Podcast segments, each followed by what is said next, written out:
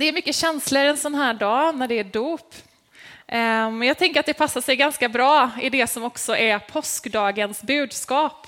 Det var nog mycket känslor och mycket omvälvande det som hände även då.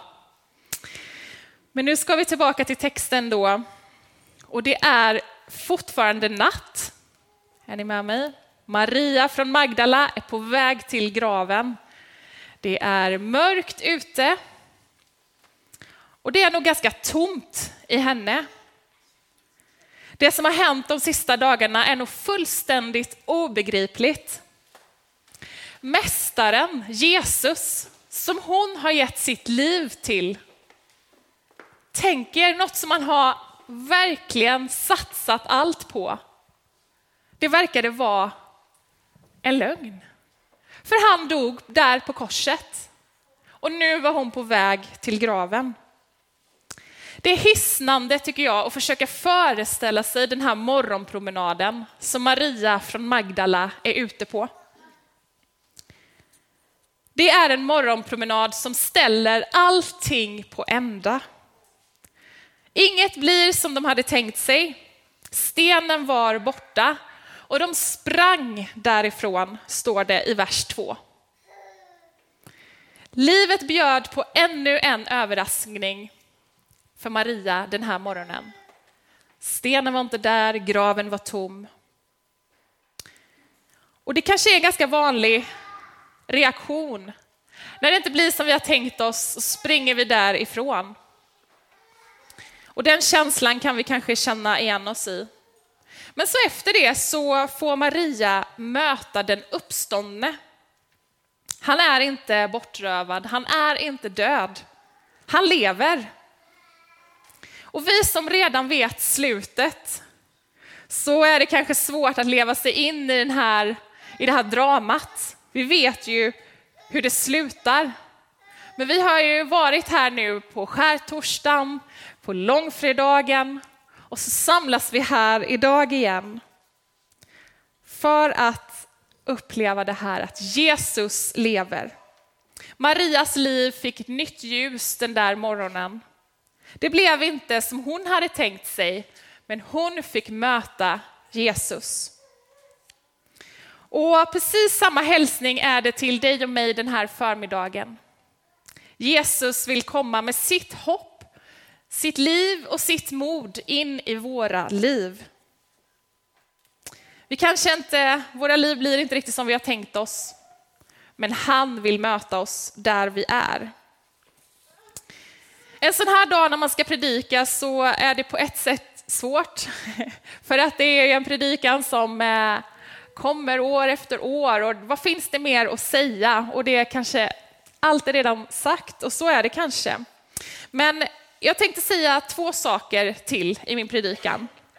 Eh, och den första punkten är Kristus är uppstånden. Han känner oss vid namn. Och den andra punkten är Kristus är uppstånden. Våga tro på det osannolika. Och det första då, Kristus är uppstånden. Han möter oss var och en vid namn, personligt. Och om vi då går tillbaka till texten så står det att Maria dröjer kvar vid den tomma graven efter att Johannes och Petrus varit där. Och vi får veta att hon gråter. I sin förtvivlan så tror hon inte det hon ser, utan hon tror fortfarande att Jesus är bortrövad. Maria förstår inte att han är där. Men så står det i vers 16. Om ni nu då inte kommer ihåg så ska jag påminna er vad som står i vers 16. Maria. Maria.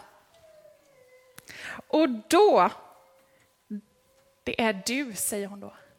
Då, när han använder hennes namn, så förstår hon att det är Jesus. När han säger Maria, då trillar poletten ner. Och um, på samma sätt så kommer kanske den uppståndne Jesus till oss. Kanske inte på det sättet vi hade tänkt, men han känner oss personligt, han kan våra namn och när vi ger honom tillfälle att möta oss personligt så gör han det.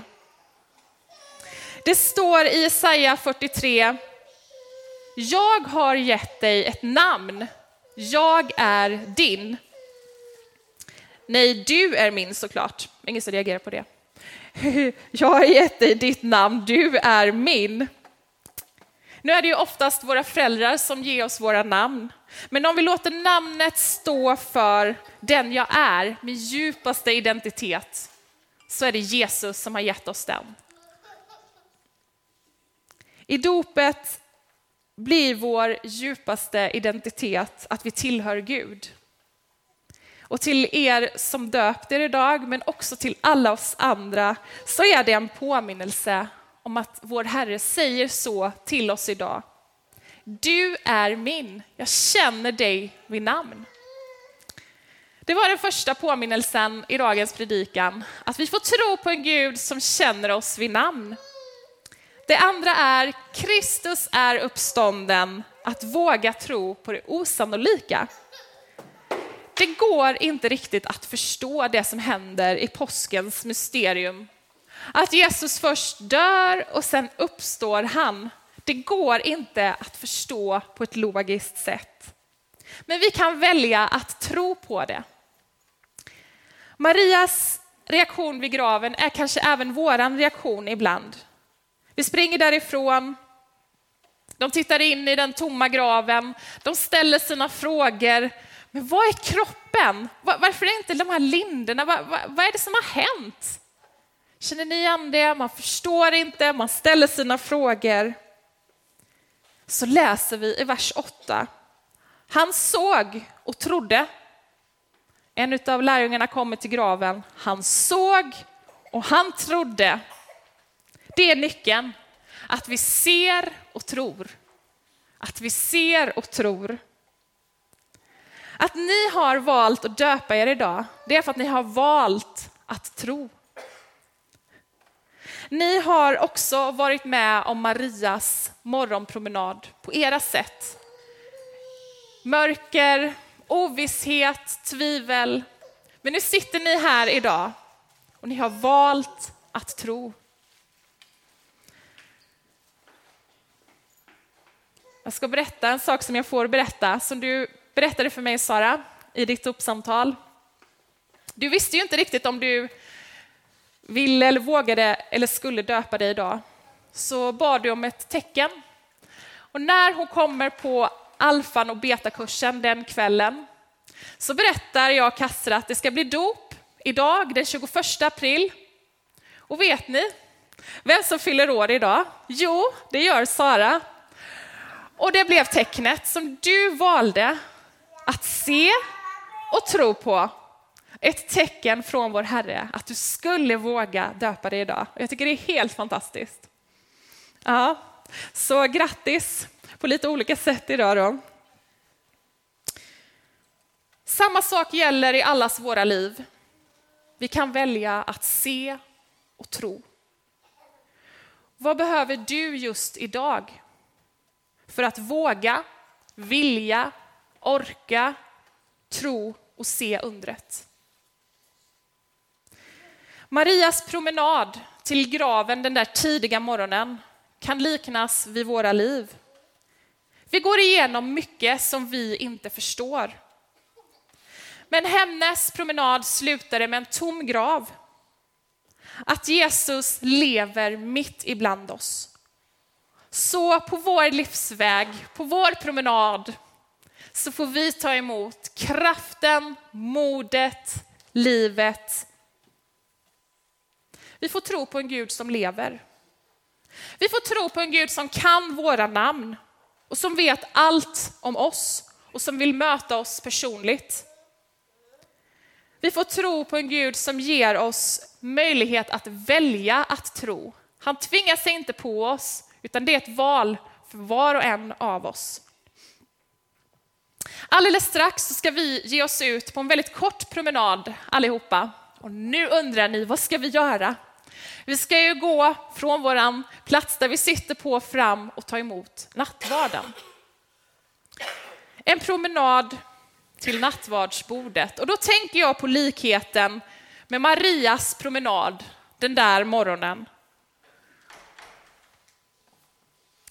Jesus gav sitt liv för att vi skulle få liv.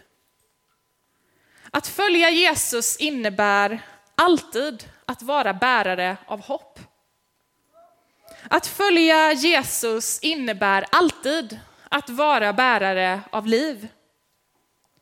Hur skapar du utrymme i ditt liv för att fyllas med hopp och liv? Kanske kan det vara en symbol för hur vi gör plats i våra inre för att fyllas med hopp och liv, men också i vår vardag. Hur ger du plats för att du ska fyllas av hopp och liv i din vardag? Hur skulle det kunna se ut konkret? Och då tänker jag på några symboler som vi kommer promenera förbi när vi tar emot nattvarden. Det ena är de här fantastiska blommorna och även den här, den står lite på sned, men det bjuder vi på. Vad behöver du i ditt liv just nu för att blomma ut, för att växa, för att stråla av det som det är dags för i ditt liv just nu? Och vad behöver vi som församling för att blomma och växa just nu? Det andra är att när vi går och tar emot nattvarden så går vi efter varandra. Vi tar rygg på varandra. Och det är en symbol för att vi behöver varandra. För att leva, för att växa och för att just ta emot livet självt. Det andra är ju dopbassängen som är här. Beslutet att följa Jesus. Det tar, har ni tagit idag, men man behöver ta det igen och igen och igen. Och en påminnelse om det är just dopbassängen. Ljusbäraren är ju en symbol. Gud bär oss genom livet.